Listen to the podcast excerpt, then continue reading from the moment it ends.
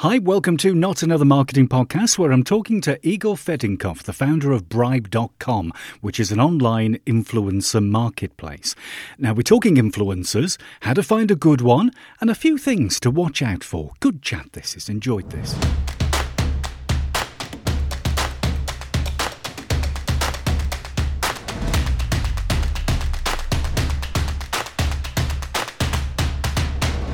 Thanks for downloading. Influencer marketing is huge, and we're not just talking celebs and YouTubers. Uh, there are tens of thousands, probably millions of nano, micro, and medium influencers scattered all over the world.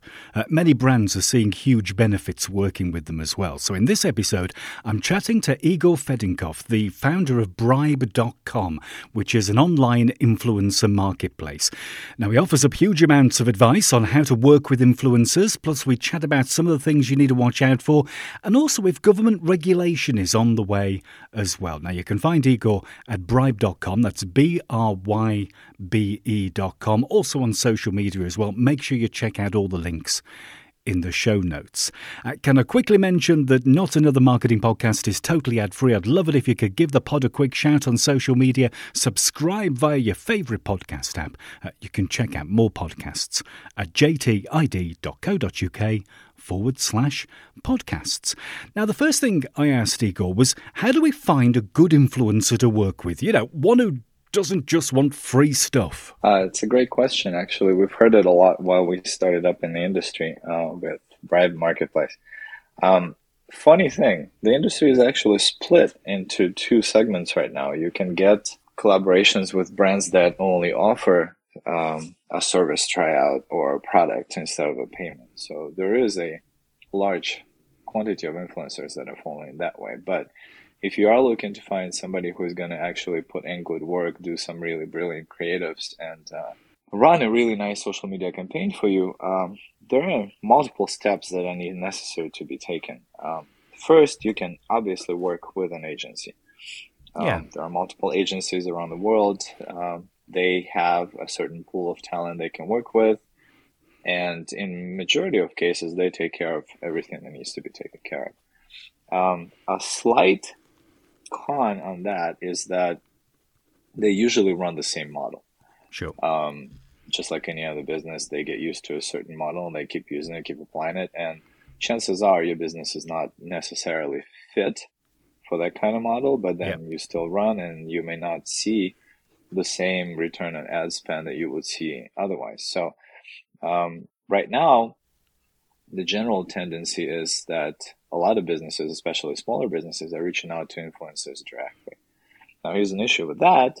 Um, if you ever want to see something really incredible, then just go to YouTube and uh, put in a DMs or messages for a popular influencer. Yeah. You will see they're getting probably like 10 to 100 per second. Right. That's insane.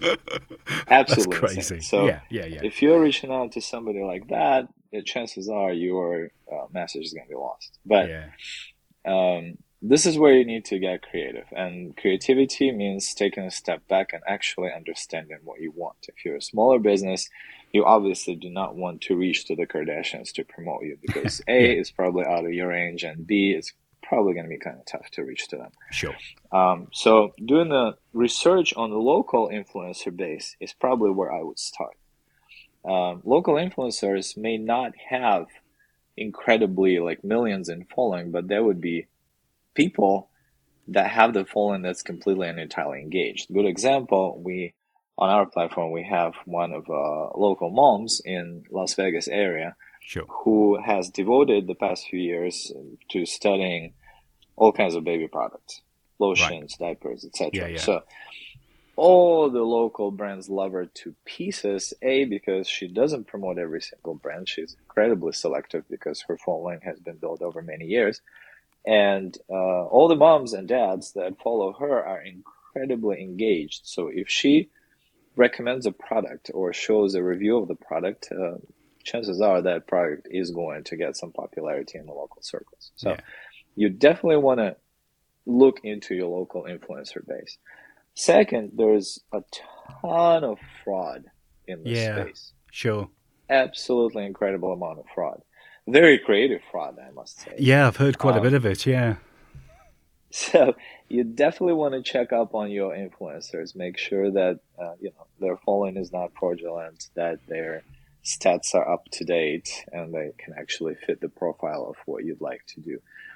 And thirdly, you definitely want to run comps. Uh, there are many different engines, which will I'll mention a few during this conversation, that you as business owner can use to a check the following, b find out what kind of pricing that person is actually reasonably can ask you for, because sometimes influencers get really big egos and you know not much to show for that. But yeah. um, realistically, there is a huge amount of wonderful professionals, incredible creators there at your fingertips.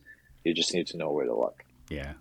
It seems like it's a bit of a wild west at times, doesn't it? Really. I mean, if you go, I mean, in my opinion, influencer marketing is is is old. I mean, it's really, really old. I think I was I was doing a bit of research a few weeks ago uh, uh, on this topic, and um, I was reading about um, Fatty Arbuckle, who was a silent movie star from the 1920s in America. Right, he got a deal with a cigarette brand, so whenever he had a photograph taken for the press, he was smoking these cigarettes, and he had the packet in front, so every photo had him there. Now he was an influencer, wasn't he? Back back hundred years ago. Absolutely. They used to call them brand ambassadors, I think. Yeah. The concept yeah. is as old as world. But the concept back then was the kind of like he was an actor. And when you look at a lot of uh, folks who did a lot of brand ambassador stuff and, and you know promoted a lot of products and things, um, they were that they had some sort of thing behind them, didn't they? They were a movie star, they were a big celebrity, they were on mm-hmm. TV. There was something. It's very different nowadays because there there doesn't necessarily need to be that thing behind somebody. It's just like I have a shed load of followers on Instagram. Would I be right? Um, yes and no. I hate mm. to sound ambivalent, but yeah. Um, realistically, yes, it's a very old concept, and if you look deeper into its origin, it's based on still a large following. So sure. an actor sure. would be a famous actor because uh, they're made famous by their following, by us watching them and loving them. Yeah. Um, so realistically, what happened now, and especially during the times of the pandemic, um, there is a huge rise of internet personalities. The, because people tend to internet for almost anything these days, from yeah. shopping to pers- personal advice um, there are uh, professionals and influencers and opinion leaders that have built themselves an incredible reputation. Sure. People have not been exposed to so much of an opinion leadership as they are right now. And I think uh, realistically, based on such an incredible overload of information, there is a need in general public to actually have an expert that they can rely on, whether the expert is in you know, public relations or advertising or travel yeah. or yeah. fitness or makeup or cooking. You sure. pick it. Like on in my company, we work with at least 340 main categories. Right. Of freelancers and influencers, yeah, and then there are a lot of subcategories. So um, obviously, this is becoming more organized, and I completely agree. Um, it's a very old concept and uh, I actually I've been asked, is influencer marketing all that it's hyped up to be? I think not. Mm-hmm. Um, I think we are in two scenarios are happening. Obviously, this is a known concept, so it does not need additional development. But B, it is just like you said, a wild west because sure. so many providers are trying to run so many different methods of how to address this space um, government is just beginning to enter it. Yeah, sure. Um, uh, governments, should I say? Yeah. And uh, uh, large corporations like you know Instagram are all just starting to offer tools for creators and for influencers. So I think this legitimizes the existence of this new industry based on a very old concept. Yeah, yeah, it's funny you mentioned the government thing. In the UK, particularly, there's been a few slaps on the wrist by the advertising regulator in the UK to some very big, popular um, influencers, uh, mainly around the sort of like financial services, betting, alcohol, that sort of thing. Where in the UK, I'm not sure it's the same in the States, you have to have like disclaimers, certain disclaimers. So in the UK, we have a better wear thing which has to be read and has to be said. And they weren't doing this with their advertising. Do you see more of that happening? Governments starting to regulate influencers the same as they regulate TV newspaper ads, you think? Very much so. Um, FTC is the agency in the United States that is right. taking care sure. of general advertising guidelines, and now they actually have released um, almost two years ago on a dot. They released um, guidelines of dealing with influencer marketing, and that particular document was very well known because it was actually written in human language. Sure. Um, it was not a legal doc- well, it was a legal document, but they did not write it in legal lingo. Yeah. Instead, they actually wrote it um, using the current online terminology, and uh, it was definitely directed to the majority of influencers, not such that are represented by management and agencies, but the ones that are actually standing up for themselves in this online world right now. So, uh, most definitely, I've um, the attorneys that we work with in our field are actually uh, running some fascinating cases and uh, yeah. Just reading about that the stuff that is done in influencer arena is incredible because it is starting to be regulated and anywhere from correct hashtags to disclaimers to actual verbal disclaimers um, that need to be very clearly identified because opinion leader is in a way uh, directing what the general public is going to do. And is doing it via that particular person so their ties and their intentions have to be very clearly identified and shown yeah. Do you think the influencers ought to take a little bit of legal advice themselves from time to time? I remember going back years ago where I did a, a stint of um, uh, ad copywriting. I was writing ad copy and things like that. And I remember before I started, I, I ended up spending like a couple of hours with the with the in-house legal person who would say you can't do this, you can't do that, you have to watch what you say here. You you know, remember the, that then everything has to get co- checked through legal before it goes live and all this sort of. Do you think influencers could benefit themselves from a little bit of that tu- that tutorage? Absolutely. Yeah. And uh, there is approximately close to fifty thousand reasons to do that. Um, back in the day, uh, one wrong advertising or mis advertising or misrepresentation used to cost you know a couple thousand dollars sure. in different cases. Um, I believe the new rate is close to fifty thousand dollars per right. yeah, occurrence. Yeah. So if you're an influencer and you ran, you know, multiple posts, then you just multiply that by fifty thousand. So yeah. yes, most definitely, uh, there is a new group of attorneys that is rising right now that specialize in the space in influencer space um, it's actually it's given a beginning to many different industries. There are insurance companies that now offer misrepresentation insurance for influencers. Um, there are insurance companies that are trying to help influencers or, and or freelancers uh, to be protected from fraudulent work assignments, etc. Right. So, oh, that's good. Uh, that's to good be to aware of everything that's coming up, um, you know, just like our mothers always said, you got to measure things a couple of times before you cut. It's yeah, exactly yeah. the same thing. Yeah, yeah. Um, how do we check that follower counts of our influencers are real? Uh, this is really hard, isn't it? How do we know that that if you've got like a million followers or fifty thousand followers, whatever it is, that they're actually people at the end of these followers, and we haven't just bought a load of likes and shares and whatever's? Um, that is uh, quite easily done these days. Right. Honestly. Uh, one of the first things that you can do yourself whenever you check out any influencer with a huge following, just look at some of their posts. Right. If they have a million following, but only, I don't know, a couple hundred people like or engage with each of their posts, then there's definitely some kind of a disconnect in the numbers. So that should be a nice red flag for you in the first place.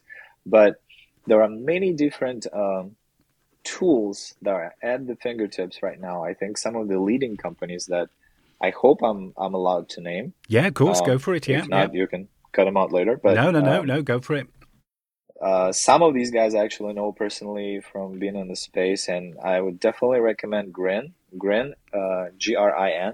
Uh, that's an influencer marketing platform that offers a number of wonderful tools.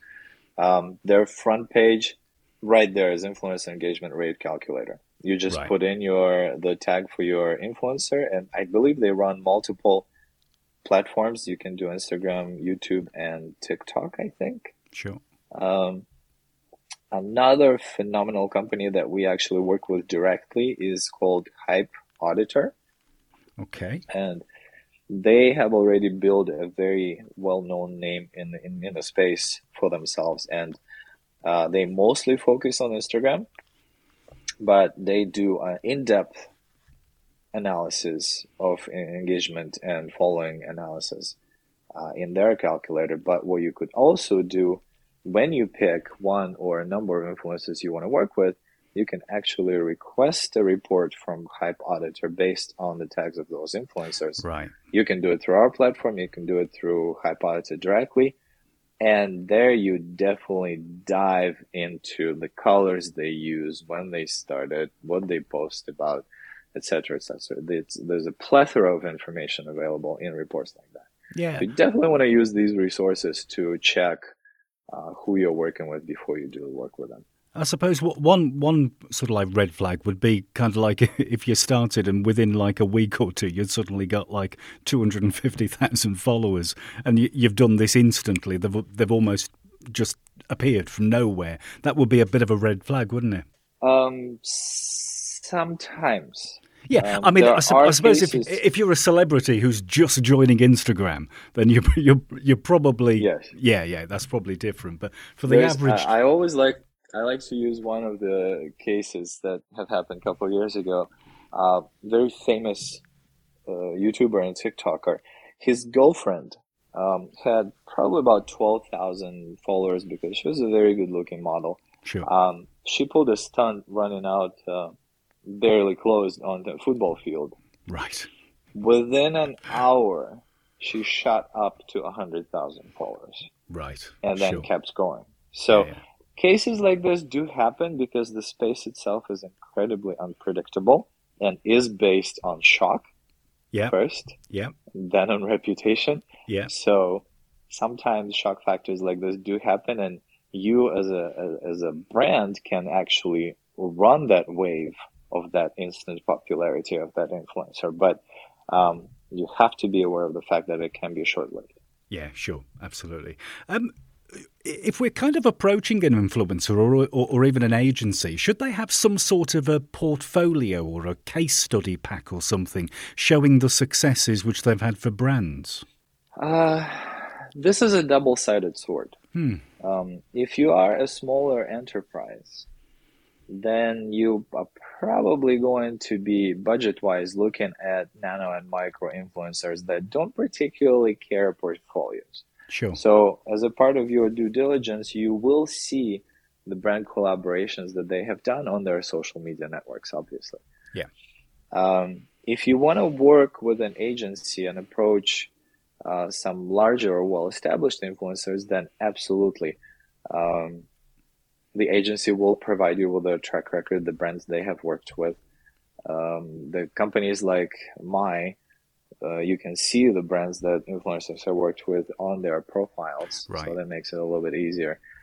Um, at the same time, um, like a good acquaintance of ours, actually, Casey Adams, who is the host of the podcast, uh, The Rise, Rise of the Young, yeah. um, in the US, and his business partner, Kieran O'Brien, they have started a company that's called Media Kits. Right. And what they do, um, I think they actually just had a successful uh, capital raise too this month or last month. But what they're doing is they offer a service for their influencer to have a kit created, like PR press kit, basically sure. created yeah, yeah. for them. Yeah. Uh, based on their um, influencer. So realistically, it sort of looks the same as the hype auditor or you know grins report into some influencer because the influencer can run it themselves on their their own profile but uh, Media Kits basically creates a kit, like a brief about sure. you as an influencer, and that is available to anyone and everyone. So um, it will definitely add credibility if an influencer has thought about their presentation and yeah. who's presenting themselves, but I still don't believe it's it is entirely necessary. Right. Um, should we kind of avoid the influencers who contact us? Uh, even my little local restaurant just down the road in a little tiny market town in the middle of nowhere in the UK, even they get phone calls saying, you know, send us some of your cake or send us some of your, send, give us a free meal on, tomorrow night and we'll post pictures on Instagram. Should we kind of try and avoid those folks? I wouldn't say avoid, but uh, tread with care. Yeah. Yeah, yeah. Uh, because again, it's it's up to you. You got to measure a couple of times before you cut. So, um, I must say that a lot of influencers do try to promote themselves while they're growing, and uh, you should just ask them right away, uh, what kind of following do you have, and how engaged is your following. Sure. If they say, you know, I'm I'm I'm popular in this particular town, you can tell them, you know, this is fantastic, but I can probably be popular in this particular town on my own because you know the word of mouth is much better advertising. Yeah, yeah. But if it's a good example, my uh, very good friend, I come from hospitality background. Back in the day, I used to own a restaurant in Los Angeles. Right.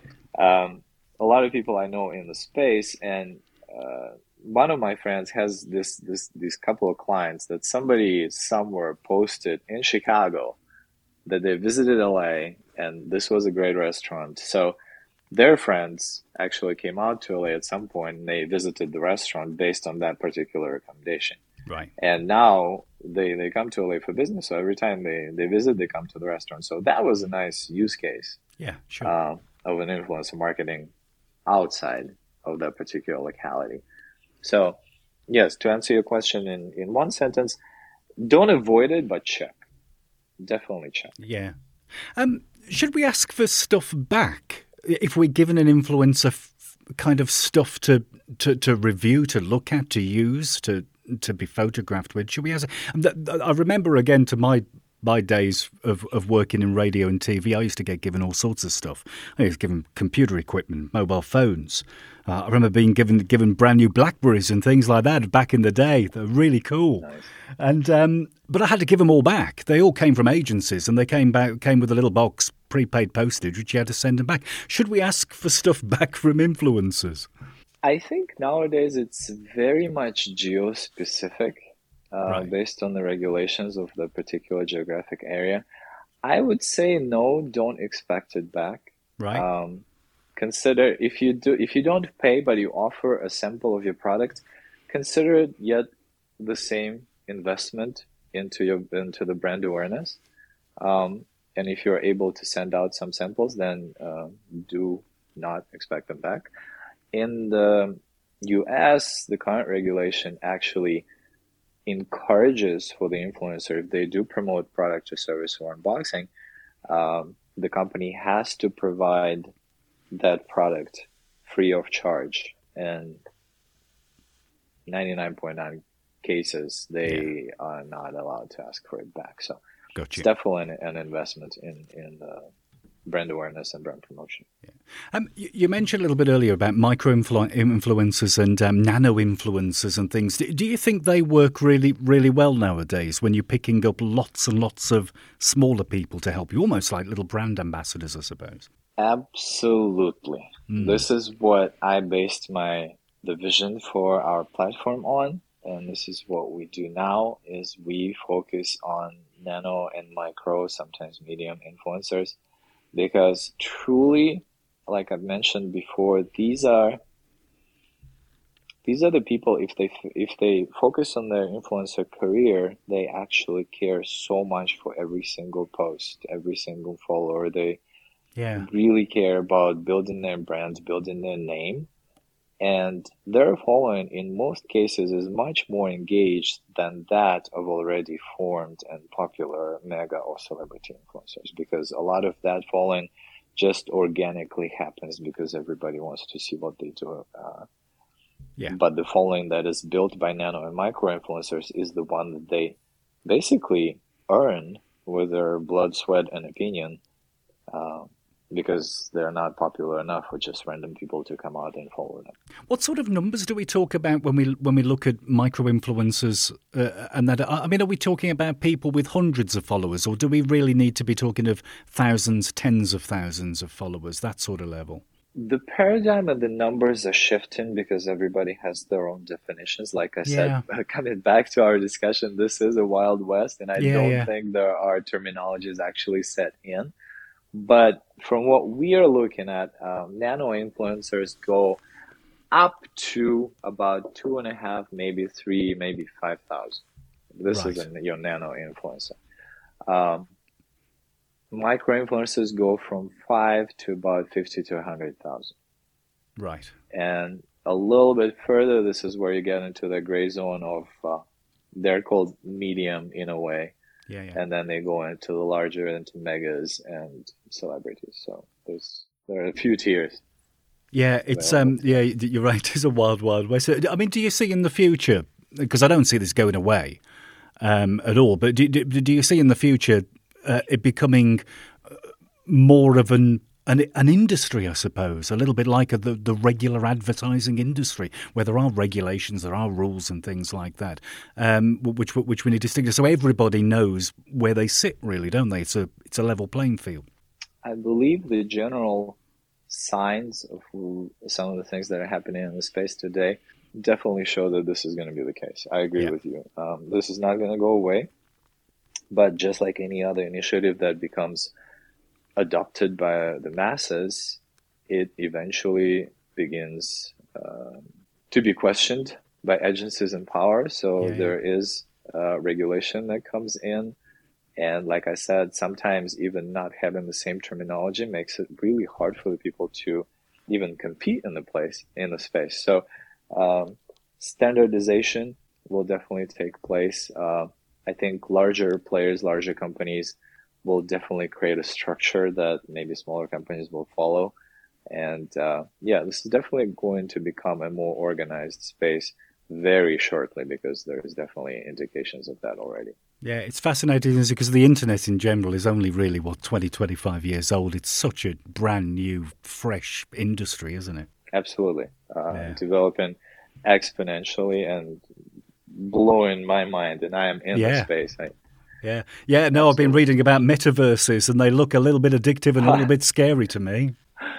Yes, we we we watched the presentation yesterday, so I, I, think we're still in a digestion, uh, yeah, digestion stage. So no opinion on that one yet. Not yet, no.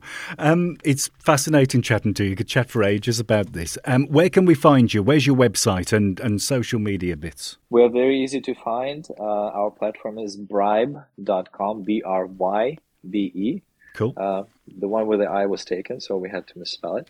but um, uh, me, uh, you can see it in the description of this podcast. Igor Fedenkoff. Find me on LinkedIn. Let me know if you have any questions. I'll I'll be sure to answer them as much as I can.